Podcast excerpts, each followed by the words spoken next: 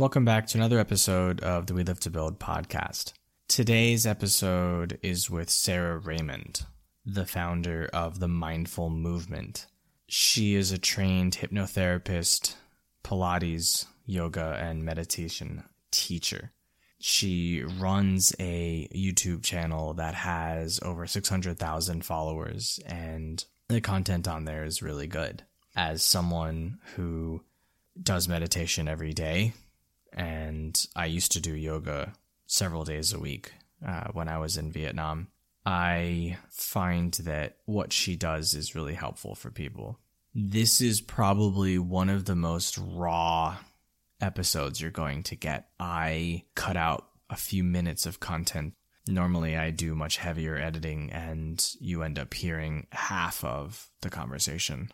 But in this episode, I wanted everyone to hear these things. I think it's very important because the topic we were talking about is something that she focuses on with her clients, which is how to get your emotions and your logic to work together. In this discussion, we talked about meditation. We talked about mental health. We talked about the pandemic. We talked about some of the things that I've been going through, as well as some more details about uh, the magic mushroom psilocybin that I've been trying for my own health and the benefits of that. This was the hardest episode for me to record. And I hope that you're able to appreciate how hard it is for people to talk about these things. You yourself may find it difficult to talk about these things. And my hope is that by me sharing, it makes it easier for you to share. Part of being an entrepreneur is being a leader, it's being someone that sets the tone and the environment. And my hope with the podcast is to be able to be that leader, to help you to be able to do those things that are hard, even though you don't want to, but you know that you should. So I hope you enjoy this episode with Sarah Raymond, and thank you for sticking with me in 2022.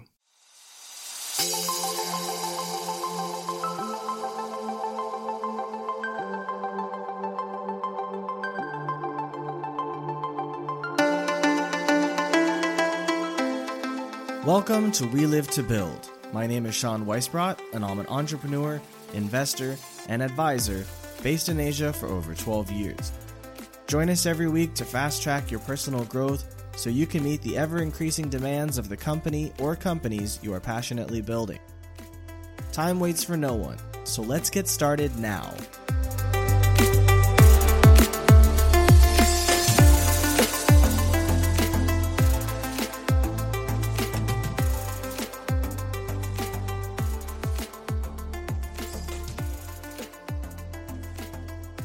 Welcome back to another episode of the We Live to Build podcast. I'm here today with Sarah, and we're going to be talking about using emotion and logic together when running a business. Because oftentimes we just use our logic and we push away the emotions. And I have learned, and I strongly believe, that if you do that, you're only being half the leader you could be. So, welcome, Sarah. And why don't you introduce yourself, tell everyone what it is that you do right now? Sure. Well, thank you for the welcome. Um, as you said, I'm Sarah Raymond. I am uh, one of the founders and owners of the Mindful Movement. Uh, we're a community primarily on YouTube where we offer guided meditations and hypnosis recordings, some yoga, Pilates, mindful based movement practices, um, and lots of courses to help folks live more mindfully and more fulfilled. What made you want to focus on this for your career? Well, for the last 15 years, I've been in the movement industry. I'm also an owner of a brick and mortar Pilates and yoga studio in Maryland. And for many years, I was helping people meet their goals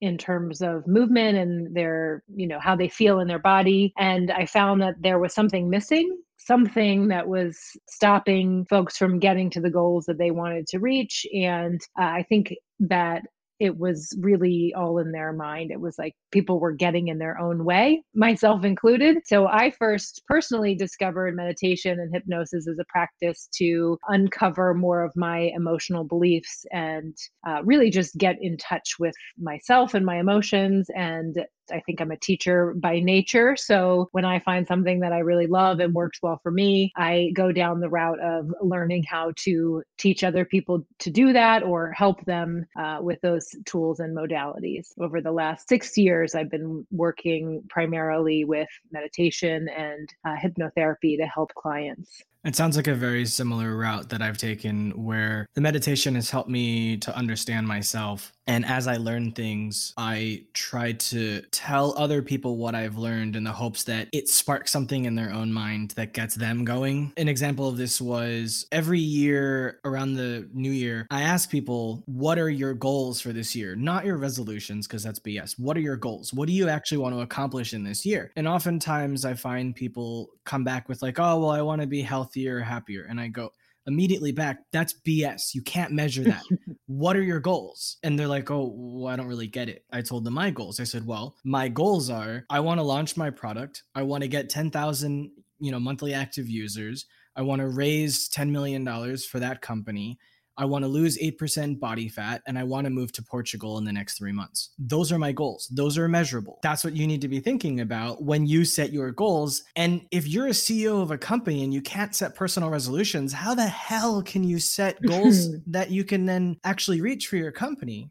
It's just baffling that people are just blindly going through life like that. Yeah, I do think that it's important to have your goals be measurable for sure, because how do you know if you ever reach them? I would maybe add that it's important to, like we had said in the beginning, tap into your emotions around those goals. Because when you understand, well, you know, when I launch my product and I get my 10,000 active users, then I will feel, you know, XYZ. And and when you can link it to your emotion, then you have something to like give you drive to get there. It's like the benefit beneath the benefit is how you will feel when you reach that goal. So, not to say that I don't think that measurable goals are valuable. I definitely do. But I think to be even more effective in the process, the journey of reaching those goals, tapping into those emotions is really, it's going to be the inspiration, the motivation that'll get you there. A lot of people I know complain that when they reach a goal, the feeling of having reached that goal, it doesn't feel very good. Hmm. And yet they're driven to the next goal. However, the path to reaching that goal sucks. It's hard. It takes a long time. And you hope that when you reach that goal, you feel good, but instead you feel empty knowing that now there's another goal you have to reach. And what the hell did I just do trying to get there? People don't stop to celebrate that they've reached that goal. Right. And I would just question what's driving the desire to reach that goal. Like I always talk about intrinsic motivation. So, like someone might come to me and say, I want to lose 20 pounds.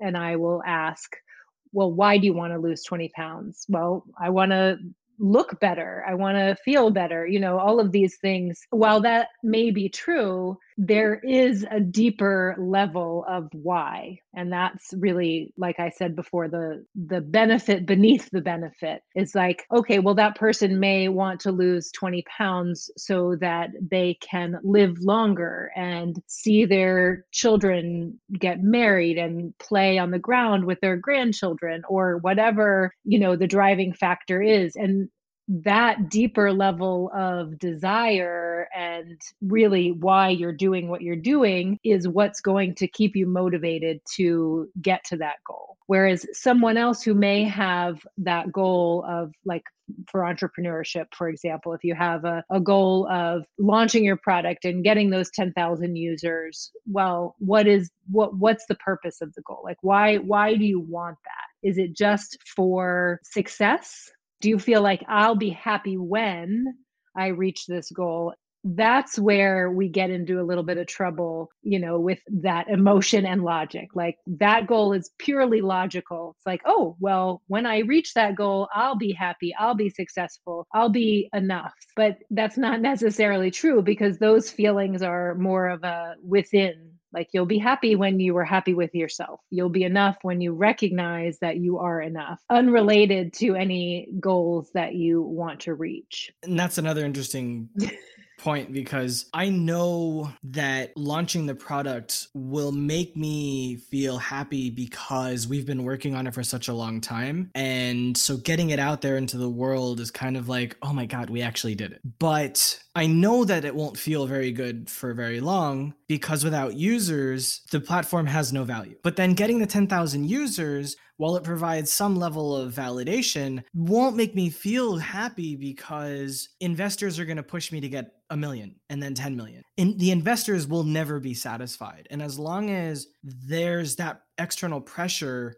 your internal happiness is kind of ignored Mm. because as a person, the thing I think that would make me the happiest is being able to walk away from the thing I've created knowing that they don't need me anymore. I think happiness is from the success of knowing you're not needed. So getting 10,000 users or 100,000 users or any of those things over the next five, 10 years, they won't make me happy. It'll just be another day of work. Right. But perhaps, like you said, stopping and celebrating when you do reach the goals will give you an opportunity to experience what success feels like, right? Rather than just bypassing the accomplishment and then looking to what's next. I have a, a YouTube channel, and as I said, that's where our primary audience is. And I have this conversation with my husband all the time. And, mm, you know, we are just, we just crossed 600,000 subscribers. And like, that's a really big number. I didn't start the channel to say, oh, I want a million subscribers or any other number. But every milestone that we hit, it's like, oh, this is really exciting.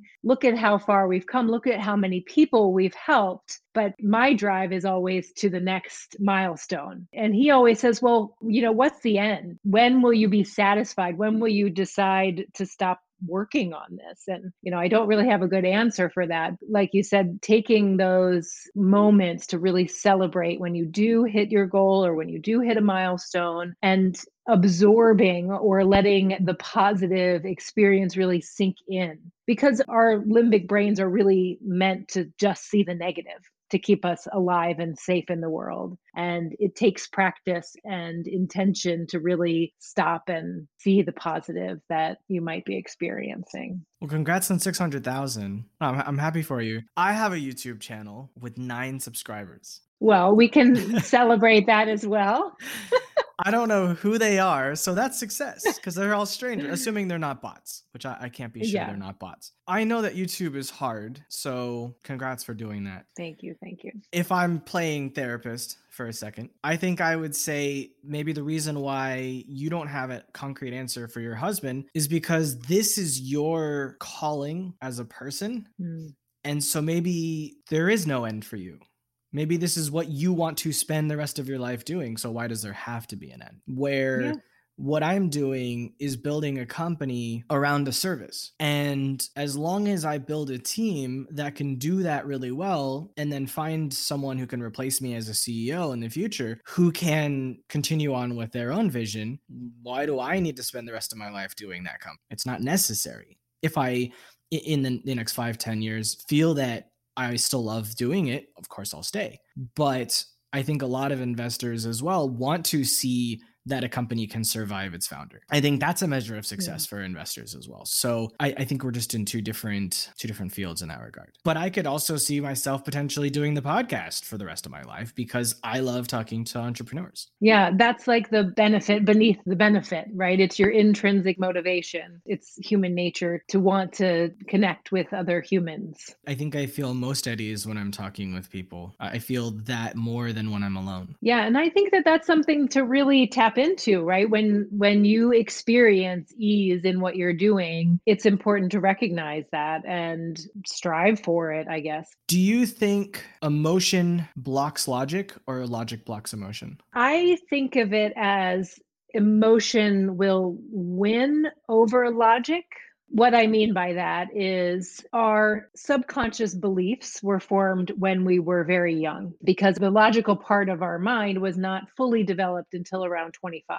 So we lived our life through the lens of our emotional mind. And so we pick up beliefs about ourselves. So, for example, I might have been five years old and spilled a jug of milk on the ground. And, you know, my mom came over and was upset because there was milk all over the ground. But my interpretation might have been that I'm bad for spilling milk as opposed to like the the actual incident itself was undesirable so i might be living with this belief that i'm a bad person that belief will always win over my own adult logical rational mind saying well i'm not a bad person I'm actually quite a, a good person. But that emotional belief will always beat out the logical belief pretty powerful and it makes sense with what I understand of people as well. I know so many people that had pretty messed up childhoods and it affects their own self-worth. I've also met people who despite that have successful businesses and no matter how successful they get still feel as if they don't deserve their success. I've met all sorts of people and most of them are really messed up. Not to say I don't have my own problems, which I do talk about, but I I sometimes wish like I could just give them a hug and be like it's fine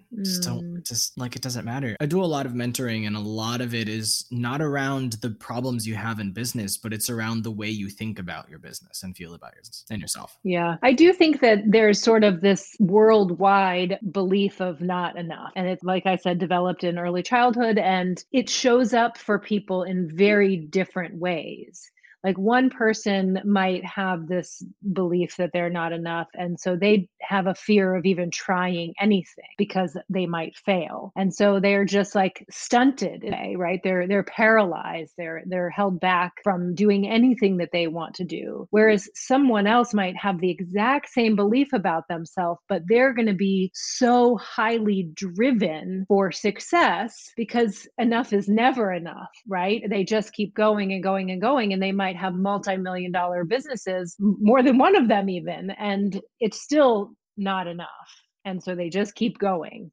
and so the same exact belief two very different routes that can be taken. I've discovered as well that the people who I believe are depressed, even if they refuse to admit it to themselves, find that it's easier to live in the comfort of depression than to strive to do something that would make them happy, which would then bring them out of that depression. Because there's this comfort with knowing what depression is and feeling bad about yourself or for yourself, or in that regard, is easier than trying. Yeah, I think a lot of times what you said is true. And also, someone who has chronic depression or really anything chronic, chronic pain, anxiety. They don't know themselves without it. Like, who would I be without this depression that I've lived my life with for so long? And because our our minds really like what's familiar, making a change is really hard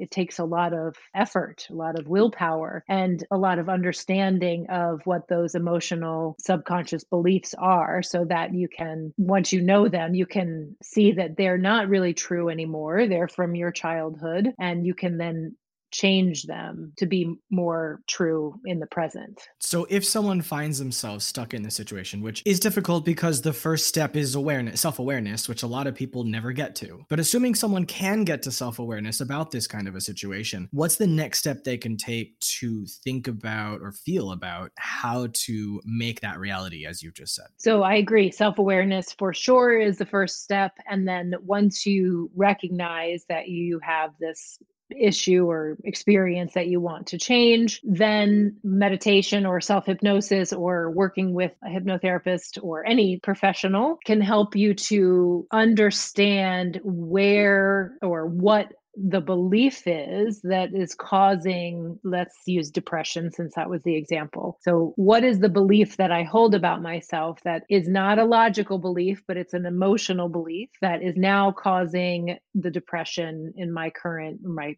present life?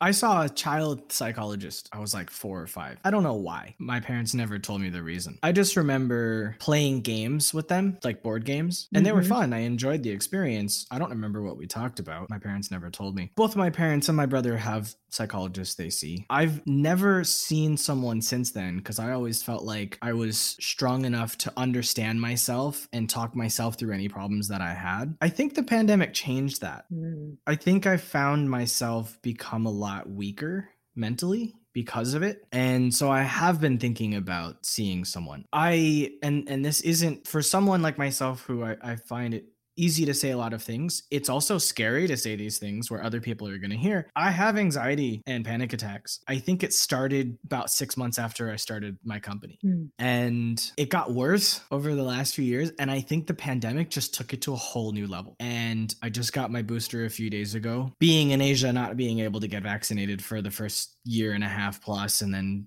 flying unvaccinated across the world to get back to America to get vaccinated and then being stuck in America with my family for the last 7 months and just yeah there, there's it's so hard to express in a very short amount of time for everybody but I think just from what I've said in the last minute everybody could probably understand how I feel. Oh, I would totally agree. I think that we are in a worldwide experience of trauma, right? Like we we have so much uncertainty and stress and that really causes a dysregulation of the nervous system which will trigger other symptoms or other other issues that might have been like under control before. And with the additional stress it's just like well this was a little like low level anxiety and now it's full on anxiety or panic attacks very very common all over the world for sure. And the one thing i've told myself was no matter what i wasn't going to medicate mm. 8 out of 10 adults in america are on some sort of antidepressant. Do you know anything about that? I don't know the specific statistics but i um, i know that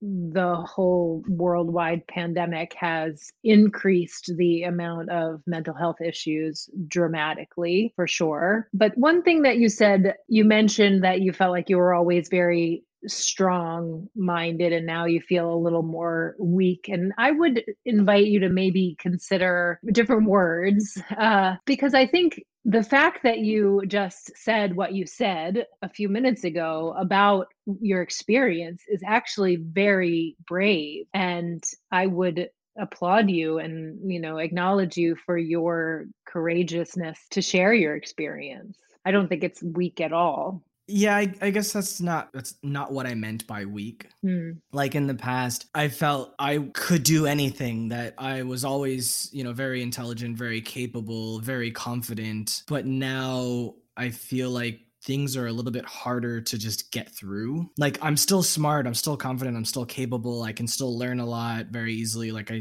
none of that has changed. It's just maybe I'm a little bit less resilient. Sure. I wonder if that's just the underlying stress that the you know state of the world has brought on and so your uh, willpower over your emotional beliefs is starting to fatigue, right? I am aware that willpower is something that can be fatigued. It's very interesting, especially around uh, eating habits. For example, if you say no to sugar like in the morning and you're presented with sugar again a few hours later, it's harder to say no. And if you say no again by evening time, it's basically impossible. So, like, you can fatigue willpower. Yes, for sure. And I would say that that example that you just gave around eating habits really uh, articulates how emotions will always win over logic. I'll give you another example. So I I start eating at around 8:30 in the morning. I stop at around 4. This I can do. I've been doing this for a long time. In the past few months, I started every other week doing a 48-hour fast. This I can do. When the fast ends, I binge carbs. I cannot control myself. And I know that the carbs aren't good for me. I know the carbs are going to bring me right back up close to the weight I was at before I did the fast. But my body is going, You haven't eaten. We need energy. Feed me carbs. So logically, I'm aware. Physiologically, biologically, I'm screwed. I can't. I can't control myself. Now, I, I never I never go above what I was before the fast. And I am able to you know I I walk hours every day so I'm able to regulate my weight quite well. But I'm also fighting against the fact that I was 200 pounds about a year ago. I'm now 152 two. So I've lost a significant, significant amount of fat in a short period of time. And the fact that I haven't gone up again is is already quite amazing in itself in terms of willpower because I have quite a restrictive diet. Do you break your fast with carbs or some other protein or fat just out of curiosity? Normally I have a handful of almonds, handful of cashews, handful of peanuts, to get some fats, and then some blueberries, some uh, blackberries, some strawberries, a banana, maybe an orange, and water about, about half a liter to a liter of water. That's like that's what I eat every morning usually. So mm-hmm. it's enough fat, enough fat, some some natural sugars, and go for like an hour walk. I wonder if you shifted to like a more high protein type of food to break your fast, what that would do in terms of your carbohydrate cravings after a fast. Well, the the nuts all have protein in them, so each each ounce of so I have basically about twenty ish grams of protein in those three ounces of nuts every morning. So, I mean, I think that's a pretty good start to the day. Yeah. I just was curious if like a purely protein based break fast would change that for you. Who knows? Right. So I get most of my protein from uh, like plants and nuts and tofu if people are brave enough to be self-aware which i think self-awareness is like one of my strongest traits probably most annoyingly to the people close to me because i i push self-awareness down their throats too going hey like you need to think about this stuff this is your life why don't you care so let's assume our audience is self-aware. Let's assume they know they've got issues. They start meditating doing hypnotherapy or other sorts of therapy or maybe in the off chance they uh, experiment with psychedelics, which I've talked about in the past and I will be talking about again in the future. I do now personally have experience with that has been fantastic. Non hallucinogenic, just microdosing. Mm-hmm. Um, and there's a lot of research around magic mushrooms being like amazing for mental health. So that's yeah. one of the reasons why I got into it. So I, I, believe very deeply that now, especially after my experience, that psilocybin helps you to allow your emotions to come to the forefront and work alongside your logic. So, for example, my brother is an extremely logical person. Like emotions very, very rarely enter his his uh, his consciousness. And I got him to try it when I was in Atlanta um, during the, the during this several week break that I wasn't publishing content. And his experience was that he saw so his eyes were closed. He had his an eye mask on. He had headphones on. He was laying on the couch. All of a sudden, he took them all off and he looked at me and he was like, "I love you, Sean." And he Aww. came over and gave me a hug. I was like, "What was that for?"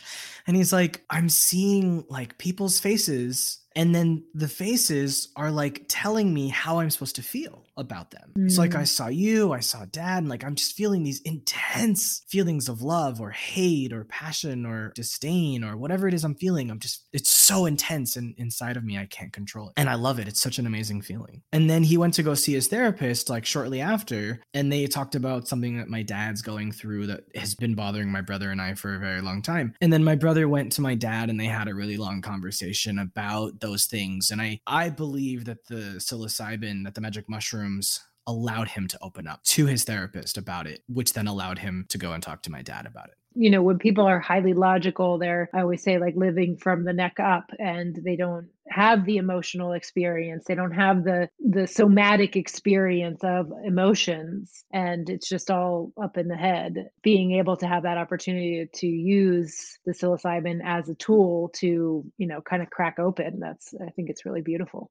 And I, I, think that it's going to become a much larger thing, especially in the US, because we're we're seeing after nearly 20 years of legalization and decriminalization uh, and medical use of marijuana in the US, that psilocybin is now taking center stage, and uh, we've seen parts of California, Oregon, and Colorado and DC have decriminalized and are on the process of legalization for psilocybin. But I believe the difference between the two is that while marijuana has been legalized for recreational use, I believe psilocybin might be restricted to therapy assisted sessions only. And even if that's where it remains in America, I think it will go a very long way to helping people. And and I can I can share this. I was having such severe stress that I was causing my blood pressure to go up and I was giving myself high blood pressure chronically. And after I started taking the psilocybin, within like a week or two, I got off of the high blood pressure pills. It's been several months now. My blood pressure is stabilized and I don't take the pills. I haven't even had any psilocybin in, in several weeks. So even if just that's the only benefit I get, it's a huge relief. You know, you don't even have to worry about the side effects of long term medication use when you know, in that scenario. Yeah, because the, the blood pressure medication was actually causing me to feel tired. And when I would stand up, I would feel dizzy because the blood was rushing to my head because the blood pressure levels changed when you when you stand up and sit down too fast. It was nasty. I did not like the way it made me feel. So I'm so glad that I was able to get off it. Actually, when I was taking the psilocybin and it together, it was actually causing my blood pressure to go too low and then I was feeling dizzy and having other problems. So totally caused me to not need it anymore, which is phenomenal. Yeah, I think there's a lot of really great therapeutic uses and and research being done for sure. Yeah, my and my dad speaking again with meditation, I've had my dad try it and then meditate, and he said that it made it the best mm. experiences mm. he's ever had in meditation. And same for my mom, who's a very, very nervous person mm-hmm. on very high doses of anti anxiety medications. But I gave her some psilocybin, told her to meditate, and she feels amazing. So so yeah, I, I think tremendously that there's a lot of things out there that a lot of people discount um, that can help with the connection of logic and emotion. Yeah, it's it's interesting too that your whole family was willing to try it with you. it took my mom a few months. Yeah. It, it took me it took me about six months of research and about two months of self experimentation to get a right dose to convince her to try it. Uh, my dad was like, "I can't wait for you to get home and like let's try it immediately." Um, and my, my brother as well was like, yeah, let's try it. But my mom and I won't do the hallucinogenic dose. I, I believe there's benefits. I'm just not ready. Yeah. And as you have mentioned, I think the in a therapeutic setting, you know, you have someone to guide you and for lack of a better word, babysit. I think it is slightly relevant related to logic and emotion because as we're saying, emotions beat out your logic and anything we can do to help us with our emotions to open ourselves up can then make the logic a lot easier to work with. Definitely. And I think when you have a deeper understanding of your emotions, and I always link our beliefs with our emotions. Uh, but when you have an understanding, then you have the freedom to make a change because, you know, when you understand, okay, well, this is the event that caused me to have this belief about myself. And it was when I was 10 years old. Well, when I was 10, I was dependent on my parents or other adults to take care of me. And, you know, maybe that belief was serving me in some positive way it was keeping me safe or stopping me from making any mistakes or even trying something that maybe I wasn't really able to do. But now that I'm an adult, you know, that belief is not true anymore. I'm not dependent on my parents. I'm I do have the abilities to do the things that I want. I you know, deserve all the things that I I desire. So then you can make that change once you have the understanding. I was given the special privilege of watching this happen live on Survivor. I don't know if you've watched if you watch it. There was a guy on this past season who was a former professional NFL player. His father died in a car accident when he was very young, so he would have been under 10. While they were taping, the 25th anniversary of his father's death happened during one of the days of the competition. And we got to see it because it was filmed during that time. And he talked about that experience with one of the people on the show that he was an ally with. And he said, For my whole life, I was angry with other people who had dads. I was angry that other people who had car accidents didn't die. I was beating myself up and driving myself to be this person I thought I should be, but it was all in anger. He had this revelation on this 25th anniversary of his father's death that actually he was wasting his time and that instead he should be thinking about how he had a good time with his dad. He had a good experience, and how what he should be doing is honoring his father by being someone who is more loving and more kind and more passionate and more giving and all of this. And and right after this happened, he ended up winning an individual immunity challenge because he found this strength inside of himself. He's like, I thought I was coming onto this show to win a million dollars, but I don't need the money. As far as I'm concerned, I've won. Yeah, that is really a beautiful example how, of how the recognition, self awareness, the understanding allowed that person to really make a change and experience life in a different way, like through a different lens. One of the most common scenes that people share with me during hypnotherapy sessions is a scene where and it's different for everyone but it's sort of the same scene is where one of their parents is leaving. Like they're getting separated and the child is watching the parent leave the household. And it's you know it's a very common theme. I think there's like 50% of marriages end in divorce, right? Um, I don't know if that's exact, don't quote me on that, but it's a lot. And so that is a very common thing for people to experience. But the amount of emotional trauma that comes from witnessing that is significant. And, you know, it causes a lot of issues as adults. Well, now I feel like I want to go watch Survivor. I Is there anything that we've talked about that you want to expand on real fast or anything we didn't talk about you feel like we should mention before we get close to the end here? Perhaps we could just expand a little bit on the idea that everyone has these tools to understand themselves within themselves, right? So meditation we talked about is is a really great tool to just turn the lens inward and with curiosity and compassion for yourself just explore your experience. And I and I say compassion because you might not immediately love what you find when you start to look inward and and that's okay. It doesn't mean you're doing it wrong or you're a bad person. It just means you're human. And uh, so I always suggest for people to, you know, start the practice with a little bit of compassion and kindness and just curiosity. It's not really about what you're finding so much as the the fact that you are looking inward is really the the practice of meditation. I think everyone has the opportunity to uh, shift from living above the neck to down into the heart and into the somatic experience of emotions.